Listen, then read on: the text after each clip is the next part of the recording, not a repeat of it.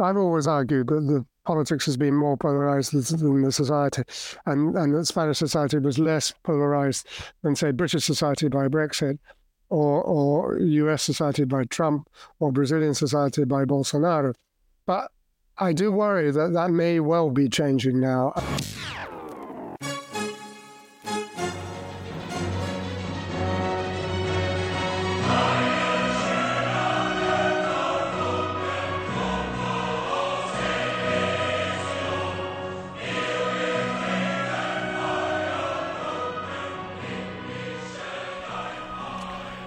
On July twenty-third this year, Spaniards went to the polls in the third inconclusive snap race in about four years. The general election had been called by Socialist Prime Minister Pedro Sanchez following his party's thumping defeat at regional and local races two months prior. The two main opposition parties, the right, right of center Partido Popular and the right-wing Vox Party, overcame their bitter differences to form ad hoc coalitions and snatch a slew of regional governments from the ruling socialists in what was widely hailed a right-wing tsunami. But the national follow-up didn't deliver the landslide redux that was widely expected. The combined share of seats between P P and Vox rose to one hundred seventy-two, yet four seats short of being able to form a coalition government. The P P was the undisputed winner of the race, growing by three million votes and forty-seven seats, but far short of the absolute majority that its leader had boasted it could clinch on its own. Vox, meanwhile, lost six hundred thousand votes and nineteen seats, mostly to abstention and to strategic voting for its more centrist competitor. Each party blamed the, uh, the other for failing to unseat Sanchez's Frankenstein coalition of socialists, communists, and separatists of all stripes, yet neither sensed at the time how worse the status quo could get. The socialists, meanwhile, remarkably held the line, notably by gaining ground to the very Catalan and Basque separatist parties they had been making concessions the previous Congress. Although the, San- the Sanchez coalition fell short of the one hundred seventy-six seat threshold too, a second mandate for Sanchez was within reach by pivoting to a new kingmaker party, Junts per Catalunya, the liberal separatist party of Catalonia's former president, Carles Puigdemont, who oversaw the region's illegal twenty seventeen independence referendum, then flew to Brussels and has since served as a member of the European Parliament.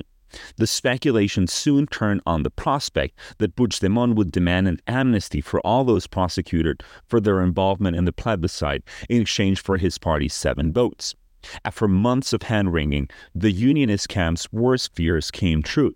In late October and early November, the socialists and Junts reached a deal that included amnesty, an amnesty broadly deemed unconstitutional by judges, prosecutors, other high-level civil service corps, as well as millions of Spaniards. This week, as the amnesty works its way through Parliament, we will unpack its effect on Spain's constitutional compact, as well as what it reveals about the country's heightening levels of polarization. We're lucky to have with us back on the show Michael Reid, a longtime Spain correspondent for The Economist and recently the author of a great book, Spain, the Trials and Triumphs of a Modern European Country. On the other end of the line, we have William Chislett, a former Madrid correspondent for The Times of London and currently an emeritus senior research fellow at the Elcano Royal Institute. Now, you may have realized that the news season has seen us slow the pace somewhat, with episodes being published no longer on a weekly basis. This is partly a constraint imposed by our full-time job commitments on our freelance ability to produce the show, but we also hope it'll give each episode time to reach more people and have a greater impact. Meanwhile, we are exploring new audio- audiovisual formats to expand the scope of our content and have it shared more widely. As always, please rate and review Uncommon Decency on, op- on Apple Podcasts or the platform of, of your choice, and send us your comments or questions either on Twitter at undecencypod or by email at undecencypod at gmail dot com. And please cons- consider supporting the show through Patreon to get the full version of the episode at patreon.com forward slash undecencypod. Enjoy the episode. So uh, today we are privileged uh, to have with us two longtime Spain watchers uh, whose interest in, in the country stretches, you know, as far back as the transition to democracy, if not further back. And um, and uh, just to get to get us started with this conversation, uh, we're really curious to to hear from Michael and and William, uh, uh, you know, how they've uh, how how they're sensing the the levels of polarization that we're seeing in Spain at the moment. Uh, you know, we're seeing broad swaths of the electorate flooding the streets, deeming this newly formed socialist-led minority government illegitimate, uh, and the left, uh, for its part, is raising the spectrum of far-right, you know, violence. So, do you, from your experience, having lived in Spain, having uh, observed the country for, for, for decades now, uh, are we witnessing unprecedented levels of polarization, or is it just that the polarization that pre-existed this crisis has merely sort of migrated onto the Catalan question, starting with Michael? Well, um, I'm observing this uh, from London. Um, uh, I was in Madrid in September, but um, uh, I've been following it from here. And certainly the... Um, the level of mobilization in the opposition seems to be very high.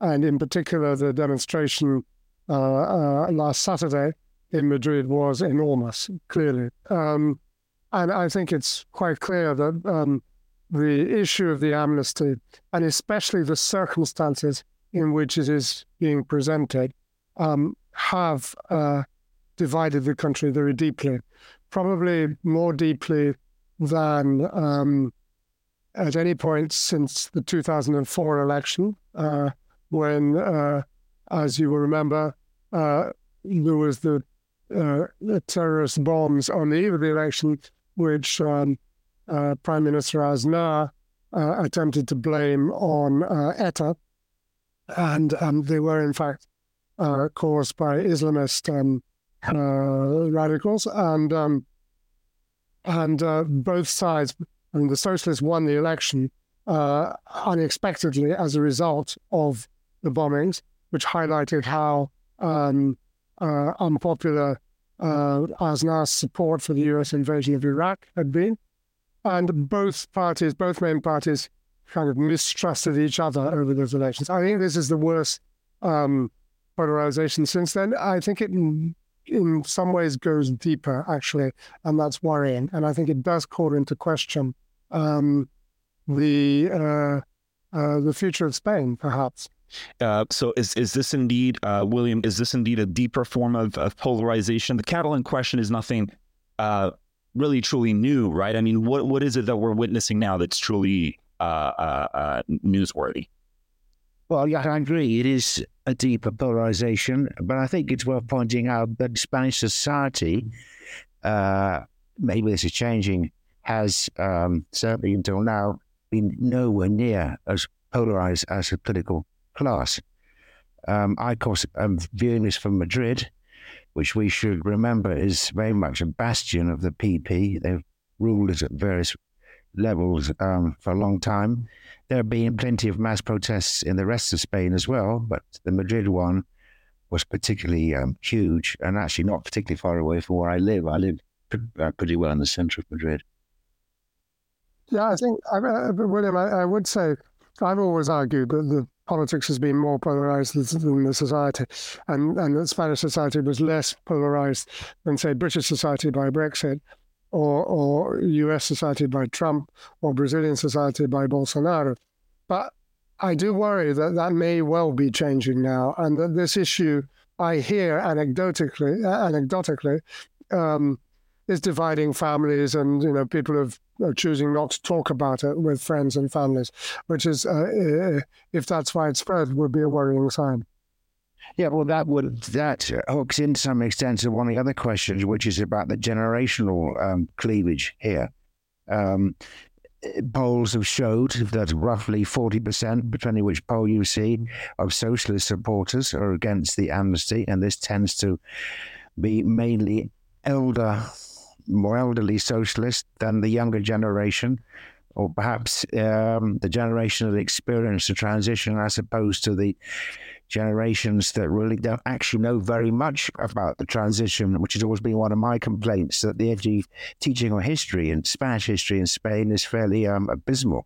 They don't do much, if anything, at all. That's not to say that if they were more queued up about the um, the, the transition, the constitution, that they feel them out in the street. Um, but I think the thing is turning into be a view from here anyway, and seeing what's being written in the foreign press a bit more apocalyptic than it really is.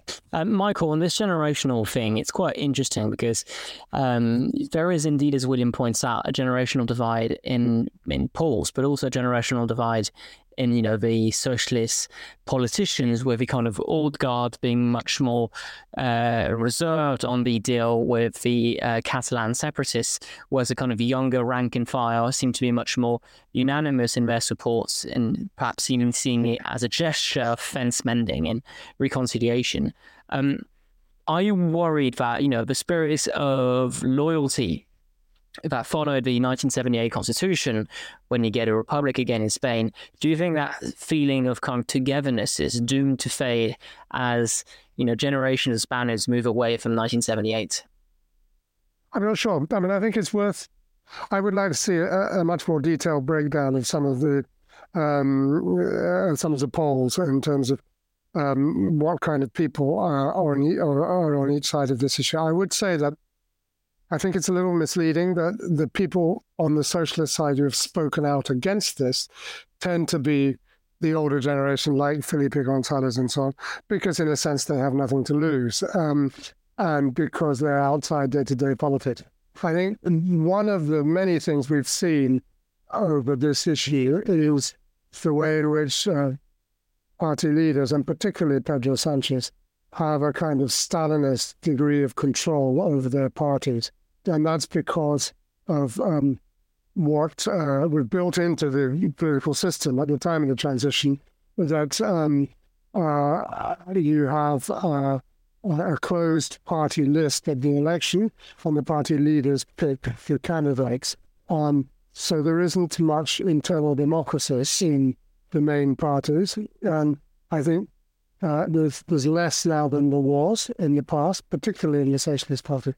So many people whom one knows, younger people in the Socialist Party, who one knows are, are worried about the uh, amnesty uh, and the pact between the Socialists and Junts, uh, don't speak out because the instinct and all the incentives at the moment is to rally around the leader and Pedro Sanchez. Um, I think I think we do need to step back a little bit and look at what the problem is here. I mean, when uh, I, I think it's important to say that Spanish justice on the Catalan question has moved so slowly and disproportionately that uh, there is a problem. Six years on, does it really help to jail more Catalan politicians? I think it doesn't, frankly.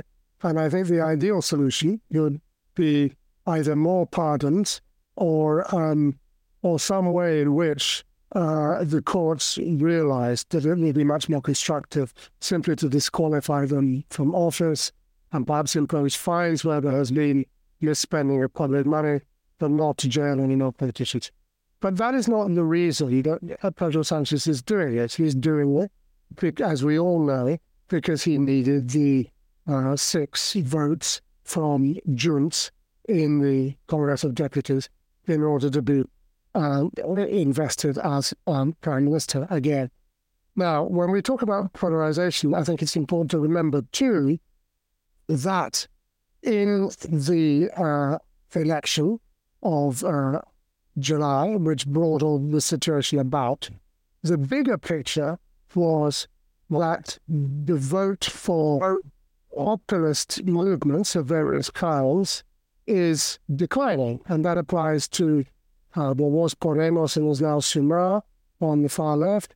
It applies to Vox on the far right, and it applies to the Catalan separatist parties as well. And the total vote share of the Socialists and the P P, which had been eighty-two percent in two thousand eleven, declined to forty-nine percent in uh, in uh, the election of uh, two thousand nineteen, and is back up over sixty percent. And there is a poll which shows that um, a majority of Spaniards would like the two main parties to collaborate. So the question is, why don't they? And that is a big question but I think will only get louder in the next few years, you'd say. Uh, no, I agree with that. I was going to say that um, Michael has pointed out, importantly, that the there's more support as a result of the last election for the sort of the two-partism, which has been steadily declining, then it goes up a bit, and it's now quite a bit higher, but still far from that, that eighty-odd percent uh, quite a long time ago. One thing about the results that uh, maybe hasn't been picked up very much is that over twenty percent of people who cast their votes voted either for a party, Vox, that wants to basically get rid of the autonomous system and re-centralise, or voted for Catalan and Basque parties that want uh, independence. Um, so it's a real... I mean, this is a hugely complex country um, to run, and I think it's becoming more and more complex. I have um, written, God, ad, ad infinitum, that this country needs, you know, cliche, cliche, German-style um, government, you know, in the sense of a grand coalition um, between the socialists and the P P, and most people look at me as if I live on another planet. Um, I recently read a book by the Hispanist J B Trend, who are uh, on this kind of, it, it was published in nineteen forty-four, he says, and I quote him, uh, he's talking about... Uh, not obviously things we are, but he's talking about why can't, why is there such a deep gulf between parties and they can't really get their act together in the interest of the country as a whole. And he says, people of Spanish origin have always regarded their politics as a moral question, and one in which is no possibility at all of concession. And I think that's per- pertains to what we're discussing today. Um, they are miles apart. In the debate where Feijóo um, predictably failed to become prime minister, either by absolute majority or by um, simple majority, had there been abstentions, and there weren't any, the uh, lady M P from the Canary Island Coalition said, and I quote again, "Why do you hate each other so much?" Uh, which got picked up considerably in the press. And what she was saying was, you know, political leaders here treat their rivals not as adversaries, but as enemies of the nation. Um, yes, um, yes, and, and I think you're you're you're both sort of weaving an an, an argument that that I want to that I want to uh, zero in now. Um, Michael, you've you've mentioned, um, and I think this is a very sensible point. Um, you know, should the Spanish state abandon the sort of the judicial route, the ju- judicial method? Uh, through which it has uh, sought to um, to to tackle the Catalan question. But I think the the question on a lot of people's minds in Spain and the rest of Spain is whether this uh, this sort of uh, whether well this this amnesty deal will really have the healing effect that its supporters uh, over it, it will will it really Uh, placate the the ambitions of the the secessionist leaders. Um, I mean, I, I think the the the the the main concern uh, for a lot of the voters on uh, you know to to the right of the center is that we're actually like through this amnesty we're actually uh, going down a slippery slope, that there will be a repeat referendum, that this is not uh, that this is not a, the way to handle it unless we actually want Catalonia to be independent. Uh, how do you respond uh, to this? Yeah, I mean. Um... I think, look, the first issue is, is does the Constitution allow an amnesty? And the um, overwhelming majority of constitutionalist experts um, argued still until the last three months that it didn't. That, and that the references in the Constitutional Tribunal's um, judgments on these matters all refer back to the amnesty of nineteen seventy-seven, which was prior to the Constitution and which was part of the transitional set- settlement.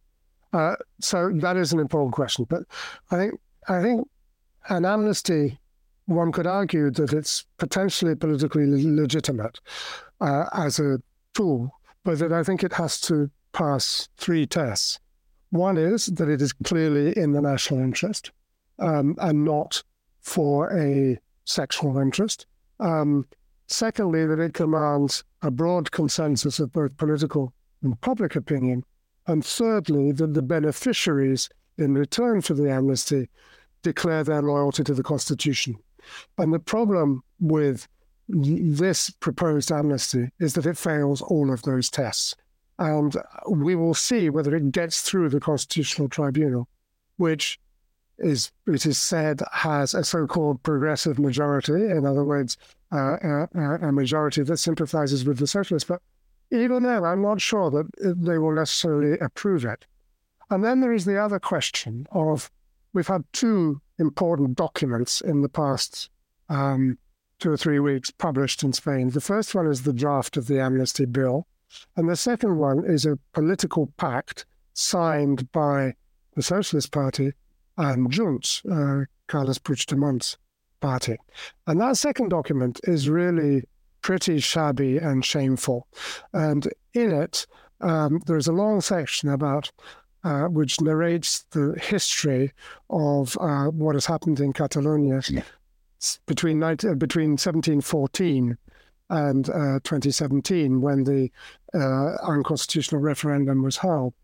And that narrative is um, just propaganda. Uh, it's it's separatist propaganda. And uh, the fact that the Socialist Party stole that document is, for me, an abject surrender in the battle of idea, you know? And uh, and also the document also commits to bringing in international media, media, no, sorry, um, which was anathema to Pedro Sanchez until now. And um, all of this, I think, will simply increase cynicism about politics in Spain, because Sanchez did not, and this goes back to my point about Uh, the legitimacy of the amnesty or not. Um, and, you know, he did not campaign on this at all. And uh, he didn't prepare the public for it. Um, public opinion, as we've, as we've been discussing, is the, um, there's quite a strong majority against it. Um, and so I think the effect will be to increase cynicism amongst Spaniards towards their politicians, which is already pretty high. And that, I think, is dangerous for the future of Spanish democracy. Yes. Uh, and, and William, uh, I want I want to come to you, um, but I think, you know, Michael mentioned something really interesting. If we sort of try to look at this issue from the from an outside uh, looking in uh, lens, um, uh, you know, people think of amnesty as, as a way to solve sort of extraordinary problems. And I think it's pretty evident to people outside of Spain that this is not an extraordinary situation, that this is a, um, that this is a way for Sanchez to, uh, to clinch another mandate. Um, What? How do you how do you see the, the, the, the situation with Catalonia evolving? I mean, do you think this is a slippery slope, or do you think, as Sanchez claims, that this will uh, mend fences, that the, this will foster a better form of coexistence, and that we're actually headed for uh, for better uh, for a, a better form of uh, relations? I just want to pick up a couple of points um, on the amnesty, and one of the problems is the Constitution doesn't mention the word at all, which has led Uh, lawyers to have something of a field day in their different interpretations. And one reason um, that it doesn't mention the word amnesty is because the seventy-eight Constitution came, followed the nineteen seventy-seven amnesty that benefited many jailed members of the terrorist group E T A, many of whom had blood on their hands. And the fathers of the Constitution, which, you know, represented a broad spread of Spanish politics at that time, felt that it was inadmissible to uh, put the word amnesty into the Constitution, because this might have run the risk of um, E T A violence after the Constitution, you know, ending up with being amnestied. We shouldn't forget that under Franco, there were forty-three people killed by E T A. And after Franco died, seven hundred eighty-six people were assassinated by E T A. So I think the fathers of the Constitution maybe had it right. Uh, Mike is totally right on mentioning that um, Sanchez has never mentioned, well, he, if he mentions it at all, he didn't include amnesty in his electoral campaign. But then again, uh, how many times have we seen politicians changing their minds almost overnight? Uh, when circumstances change and they don't get the results that they thought they might get. Uh, and Sanchez is quite good at changing his mind. After all, this is a man who said he wouldn't get into bed with Podemos, with Pablo Iglesias, and twenty-four hours after the um, 2000, nineteen results, um, there he was embracing Pablo Iglesias. Uh, and uh, one thing that's, I think, hasn't been sufficiently um, highlighted in the infamous political statement between Junts and the Socialists is this reference to Article ninety-two of the Constitution, um, which basically says that a referendum can be held in agreement with the government uh, throughout Spain and under, if necessary, what they call an organic law. There have been multiple interpretations of what this means. My understanding is that it means a negotiated amnesty uh, throughout the whole of Spain. And I'm told by one of the founders of the um, Catalan Civil Society that I spoke to last night, who's an old friend, that in fact it was Junts that put this into the text, because it is always believed that the government has the right, basically, I'm referring to the Sanchez government, to um, come up with something that would be to the liking of Junts and also uh, Esquerra Republicana, although it's a bit more pragmatic than uh, maximalist uh, Junts. Uh, by the, the organic law reference could well mean that somehow the government skates round the fact that it has to be held in Spain or whatever. Anyway, uh, it's a very complicated situation. Um, as to whether this is going to heal anything in Catalonia, I think the Socialists are banking on winning the Catalan election in two thousand twenty-five, I think it is. They, the Socialists there did very well in the um, general elections. They, from memory, they returned nineteen M Ps to uh, Madrid, considerably more than uh, they had in the previous election.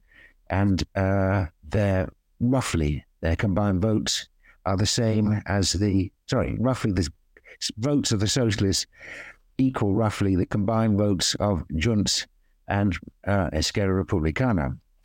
Um, Socialist victory in two thousand twenty-five, and it seems an awful long way, is, isn't in itself going to solve anything, but um, I think it would be, if it happens, would be very positive. The so- previous socialist government in Catalonia, I think, are to some extent responsible for the situation we've got into by sort of, um, how can I put it, not being particularly, um, well, we we too open maybe to the independence um, groups, which uh, some time ago were not as active as they became in two thousand seventeen. The opinion polls show, the one put out by the Catalan government, that support for independence is ebbing. Uh, and there are far more imp- other important issues, one of which, by the way, came up this week. The drought now is really getting a grip in Catalonia, and it, they've got a huge problem with the lack of water in various areas. You know, these are basic bread and butter issues as opposed to independence. How many people still believe that if Catalonian independence, they're going to go off into some kind of, you know, wonderful, um, rosy, separate country that's going to solve all its problems uh, just by being independent remains to be seen. Um, one's reminded there a bit of Brexit, but anyway, I'll hand over to Mike. No, I, I agree with that. Um, I I think um, it's clear that support for um, separation in Catalonia is um, is slowly ebbing. I mean, there's still forty percent in favour, depending on how you ask the question. Uh, uh, uh, at least forty percent in favour, which is quite a lot. Um, I think the other factor is that what two thousand seventeen demonstrated is that no government in Europe is remotely interested in welcome, welcoming Catalonia as a uh, as a new and additional member of the European Union, no? And nobody wants to see um, uh, nation states broken up, and that. Um, Uh, I think there's more awareness of that now in Catalonia than there was in the past. And I mean, Sanchez's argument is that, uh, well, there, I think there are two arguments and we should address them. You know? One is that this will um, kind of calm things down in Catalonia. One could argue they were already calmed down. One could also worry that jailing more people would have um, inflamed things again. Um, and the the same poll that William just mentioned found that in Catalonia, sixty percent are in favour of uh, the the amnesty. Um, but I think there's a um, there's a bigger question here. That's um, Sanchez's need to stay in power has led him to um, consistently cede more and more powers to uh, Basque and Catalan regional um, administrations, and there's likely to be more of that um, uh, uh, uh, in, in the next four years if he stays in office for four years. And the, his predecessor, socialist uh, leader um, Alfredo Pérez Rubalcaba, once said that um, it's quite hard for Catalonia and um, the Basque country to leave Spain, but it's quite easy to take Spain out of Catalonia and the Basque country. And, and that's what's been happening. And, it, and you know, there's been another kind of um, jump in that um, um, now. Um, now, Sanchez's second argument, and it's been the most prominent political argument that he has used, is that um, uh, is that all of this is preferable to having Vox being anywhere near the Spanish government, right? That um, uh, being a, minor- a minority partner of a P P government or whatever. And, well, personally, I think um, Vox is bad news for Spain. I think it, it's bad news, not least because it makes it much harder for the P P to win a majority and to govern again. Uh, I think it's... Uh, uh, in some ways, an, under, an undemocratic force. So it clearly represents a segment of Spanish society. But is it the only ill in Spanish politics? And I would argue that it isn't. And that Sanchez has been happy to normalize uh, E H Bildu, the party, uh, the successor party to ETA. And he's done that, and he ramped up that normalization another notch um, in in this investiture process by personally meeting the um, uh, representatives from from from Bildu. But Bildu is a party which hasn't yet made a full critique and apology or, for terrorism. It's gone some way, and that's important, but it hasn't gone far enough. And you look at Ireland, for example, and although the I R A uh, gave up violence ten years before ETA, um, there is still a cordon sanitaire around Sinn Féin in Southern Ireland, right, in, in Ireland. Um, and, um, you know, why should, the, why should there be a cordon sanitaire around Vox and not around Bildu, for example, or not around Junts? You know, these are issues which um, Sanchez is... Uh, skating over, let's say. Yeah, I on the autonomous issue, I think this, assuming Sanchez lasts four years, this government really has to be, amongst other things, the government that changes various aspects of the regional system here. I mean, the problem is that the two main parties, Socialist and P P, are terrified of opening up the constitution and making any changes for fear of triggering a sort of Pandora's box of demands, but which has led to a feeling that's amongst the population that, you know, we have a constitution here that's kind of sort of set in cement, which it shouldn't be. Uh, there have been only two amendments in the past forty-five years to Spain's constitution, and both of them were to please the E U on economic matters, if I remember correctly. In comparison, France's Fifth Republic has amended since nineteen fifty-eight its constitution twenty-four times, and Germany's basic laws changed sixty-two times since nineteen forty-nine.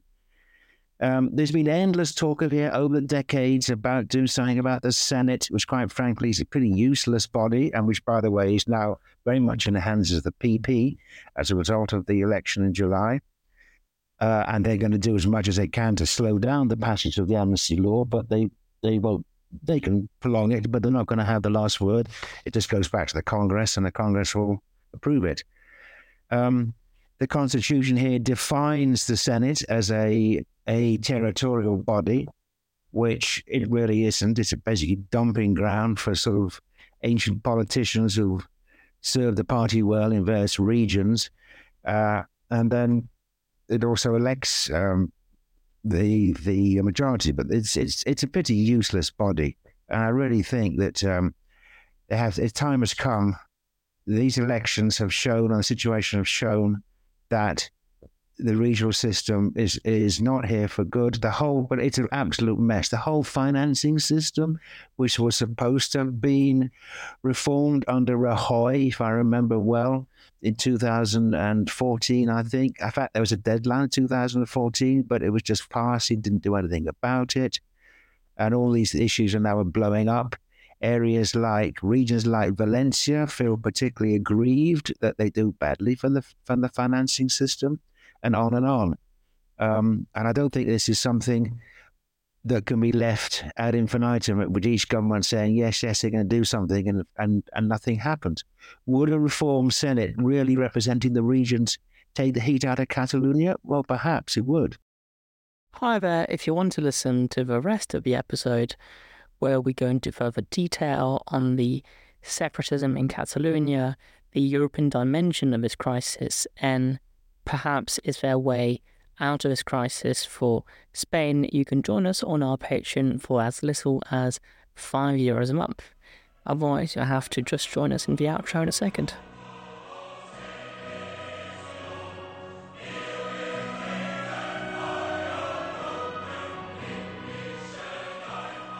So, we are done with the interview. Uh, Michael and William just left.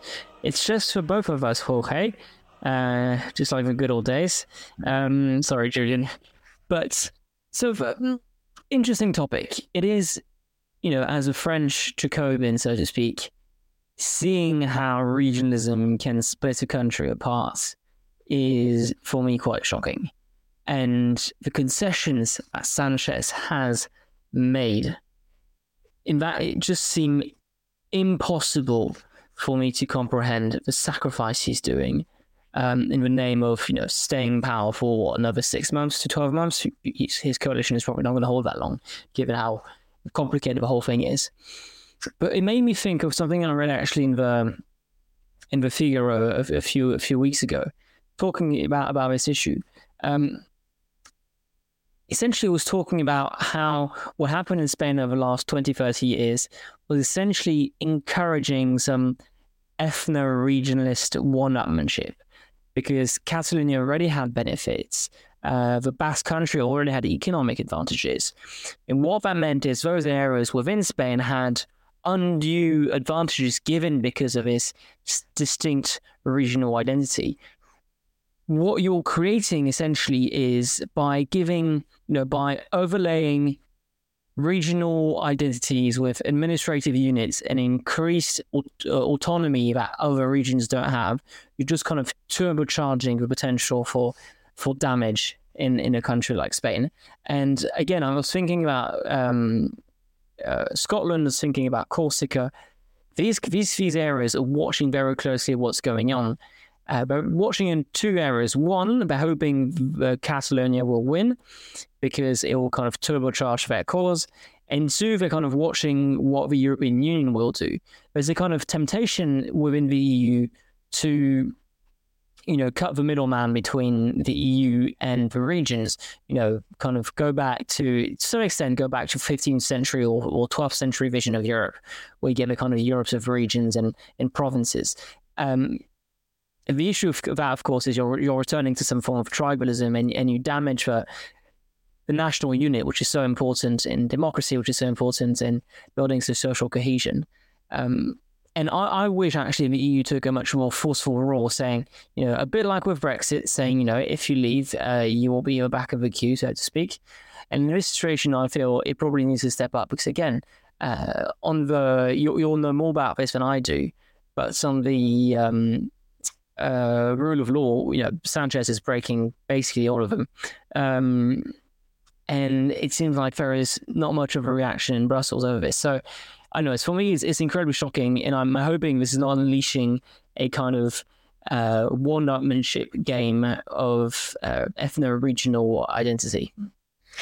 Yes. Um, well, I think, um, well, j- just to just to clear one point, I mean, I think um, the, uh, the the the term that you've used, this ethno uh, regionalism to which you refer, I think it really really applies pretty well uh, historically at least, to the Basque country, but not so much to Catalonia. You know, the, the Basque nationalist movement historically, through the writings of, of one of its uh, one of its um, um, one of its founding leaders, um, uh, you know, explicitly made reference to the supposed existence of a Basque race, and he really hyped this sort of idea that, you know, we Basques have a have a different have a different blood, you know, negative B. Uh, so he even sort of like uh, he he was even into sort of phrenology, right? He thought he thought that Basque people had different uh, uh, crane forms, right? The for, um, different uh, forms of a uh, uh, different phenotype, right? Just different faces, different physiognomy. Um, I think in, in Catalonia's case, that's not been so much the case. Maybe perhaps there's been a lot more uh, mixture um, between uh, the populations historically. But t- to your question about the E U kind of uh, stage, you know, I I kind of have contradictory feelings when it comes to, you know, on, on one hand, I think these regionalist movements are definitely leeching off and benefiting from the E U in major ways.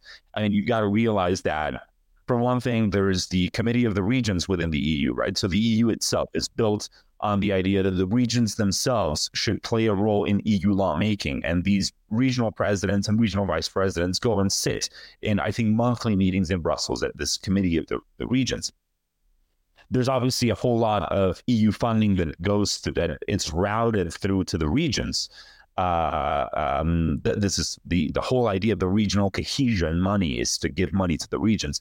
So this is really propped up, and this is really sort of nurtured the regionalist movements in, in Catalonia and the Basque Country, for sure, for sure. And these nationalist movements, by the way, are very pro-European, which I think is ironic because, as Michael said, the E U is explicitly saying, or at least through most of its member states, states is explicitly saying, we will not take you in. Because if you if if you come in as a new member state, that opens a Pandora's box, as you have called it, for all for, for a whole new slate of of, of um, uh, new regions to to uh, secede and to to try, to seek to join the union. Um, but what is really interesting is, you know, what is uh, and this is sort of a way to kind of pivot back towards something that we've discussed, is what is the role of the E U in a crisis like this? I mean, I think, look, I think uh, you got to realize that Spaniards, the Spanish population, has been one of the most Europhile populations in the E U's history. We've had levels of support for European integration above eighty percent for most of our democratic history. Ever since we joined in eighty-six, we've been most, we've been one of the most Europhile uh, societies. I think that's probably going to start to change as people on the right and on the center start to see the E U fail to act against the rule of law backsliding under Sanchez, who is willing to undermine and even to eradicate the constitutional foundations of the state just to cling to power through seven votes. Um, Um, I'm not saying that Euro, that Spain is all of a sudden going to turn into a Eurosceptic country, uh, not at all. But there was a plenary debate on Wednesday in, in the European Parliament where the Commissioner for Justice, Didier Reinders, uh, essentially just said, you know, we are watching closely what is happening in Spain, but not offering any sort of concrete action or next steps as to what his department will do to try and make sure that, that Sanchez uh, passes. Um, look. The draft version of the bill that was filed uh, two weeks ago in Parliament, the, the amnesty, amnesty bill, which is now being, which is now going to be sort of looked at and examined and amended and negotiated over, and then eventually some version of it will pass. But the, already the original draft that was submitted is just a frontal assault on the Constitution. I mean, it creates, as Michael said in the um, uh, in the Green Room, lawfare committees. Let me just take a couple, uh, one minute to explain. Um, this amnesty bill would create parliamentary commissars, committees tasked with granting the amnesty, sitting above judges. So this is essentially subordinating the judges to the parliament. This is a clear breach of the separation of powers. Um, all of the, uh, all of like all, every single association of judges, regardless of ideological persuasion, has come out against the amnesty bill, has said that this will either erode the rule of law or eradicate the rule of law. So um, what is Europe going to do about it? You know, um, um, you know, it, it's the Europe has seemed to be very, very quick to chastise and to beat up and to with a cudgel uh, the governments of Poland and Hungary and maybe even Bulgaria, Romania in some instances. Uh, but what is happening with Spain? Is the E U going to act against a left-wing form of democratic backsliding? Okay. Two things. One, I think, is interesting that this is happening at the moment where political separatism in Catalonia is also starting to ebb a little bit. This is something we pointed out in the conversation, but it is, you know, kind of tragic to see those concessions are being made at a moment where these movement are, movements are losing somewhat some steam. Um, and on top of that, I also find it so interesting that there is, in all of this kind of flurry of language about autonomy and the rest of this, um, there is fundamentally also just immense selfishness. Um, this is, you know, essentially what we're talking about to some extent is areas within a country which are actually slightly richer than the average, who no longer want to pay the kind of uh, the taxes to the kind of solidarity you have within the country. And, you know, whether whether this feeling for independence autonomy is sincere, you can't think that, you know, if Catalonia was much poorer as it has been in the past, uh, you wouldn't be hearing this kind of narrative because the money would be coming in the other way. So, you know, it's something that works in, in, in, in Scotland as well, and which is also why you see, you know, this kind of independence movements only kind of emerging in areas of Europe where actually they tend to be a little better off, or at least just as well off as the average. When those areas are being supported financially by the by the um, centre, um, then all of a sudden the conversation changes quite dramatically. Yes, and I think the the irony about this whole separatist movement, you're you're totally right to point out that this is tragic. That, that this is happening as just as the separate the secessionist uh, cause is losing ground, but in, in terms of the financials, I mean, I think people are just like bewildered that on one hand the secessionist movement, both in its center centrist liberal variant, right, Junts per Catalunya, the party of Carles Puigdemont, and on its left wing, you know, sort of um, you know anti like Republican uh, sort of. Um, uh, variant, which is Esquerra Republicana. These two parties have um, have uh, for, for a long time have claimed that Catalonia Catalonia is is uh, is is um, is is not getting uh, is sort of like uh, being uh, you know uh, leached off by Spain. That Catalonia is is uh, as a rich, wealthy, and productive uh, part of the country is funding the unproductive and lazy Uh, people in Andalusia and Extremadura. This has been a key part of their discourse. And yet, as part of the of the negotiations with P S O E, you know what they're actually asking? They've already secured fifteen billion euros of their debt to be condoned by the Spanish government. And that that's what's already been agreed as part of the deal that was struck between the socialists and Junts. Uh, uh, yes. Well, Esquerra, well, with Esquerra, they managed to have fifteen billion uh, euros condoned of their debt. With Junts, Junts is asking for seventy-three billion to be condoned over the course of this Congress. So it's like, you know, you're you claim to be a wealthy nation that is being free written on, right? Um, Uh, and, and by the way, we, we should really look into how Catalonia has grown into being what it is. I mean, Catalonia's growth in the nineteenth century to the point where it became one of the, the second wealthiest nation of the country actually owes a lot to the fact that Spain as a whole imposed tariffs to protect Catalonian textile, the, the Catalonian textile industry. And those tariffs impoverished the, the rest of Spain because people couldn't buy these cheaper textiles from Portugal and from the U K because we were protecting this industry that was exclusively located in Catalonia. So, um, look, if Catalonia has grown to be the second wealthiest region of the country, Spain has certainly played a role in that. Um, so, yes, um, but the financials, um, the financials were, were an interesting part. Well, thanks a lot, Jorge. Um, really important moment in Spanish history going on at the moment, and I'm really happy we took the time to cover this in depth. Um, if you want to listen to the full episode where we talk about whether we could see Spain as we know it disappear, whether we also talk about the protests and whether they have any shots at slowing down this this process, you can join us in on our Patreon, where we have a full episode available. Um, so if you want to support the show and have a bit more content of us, um, please join us on this section.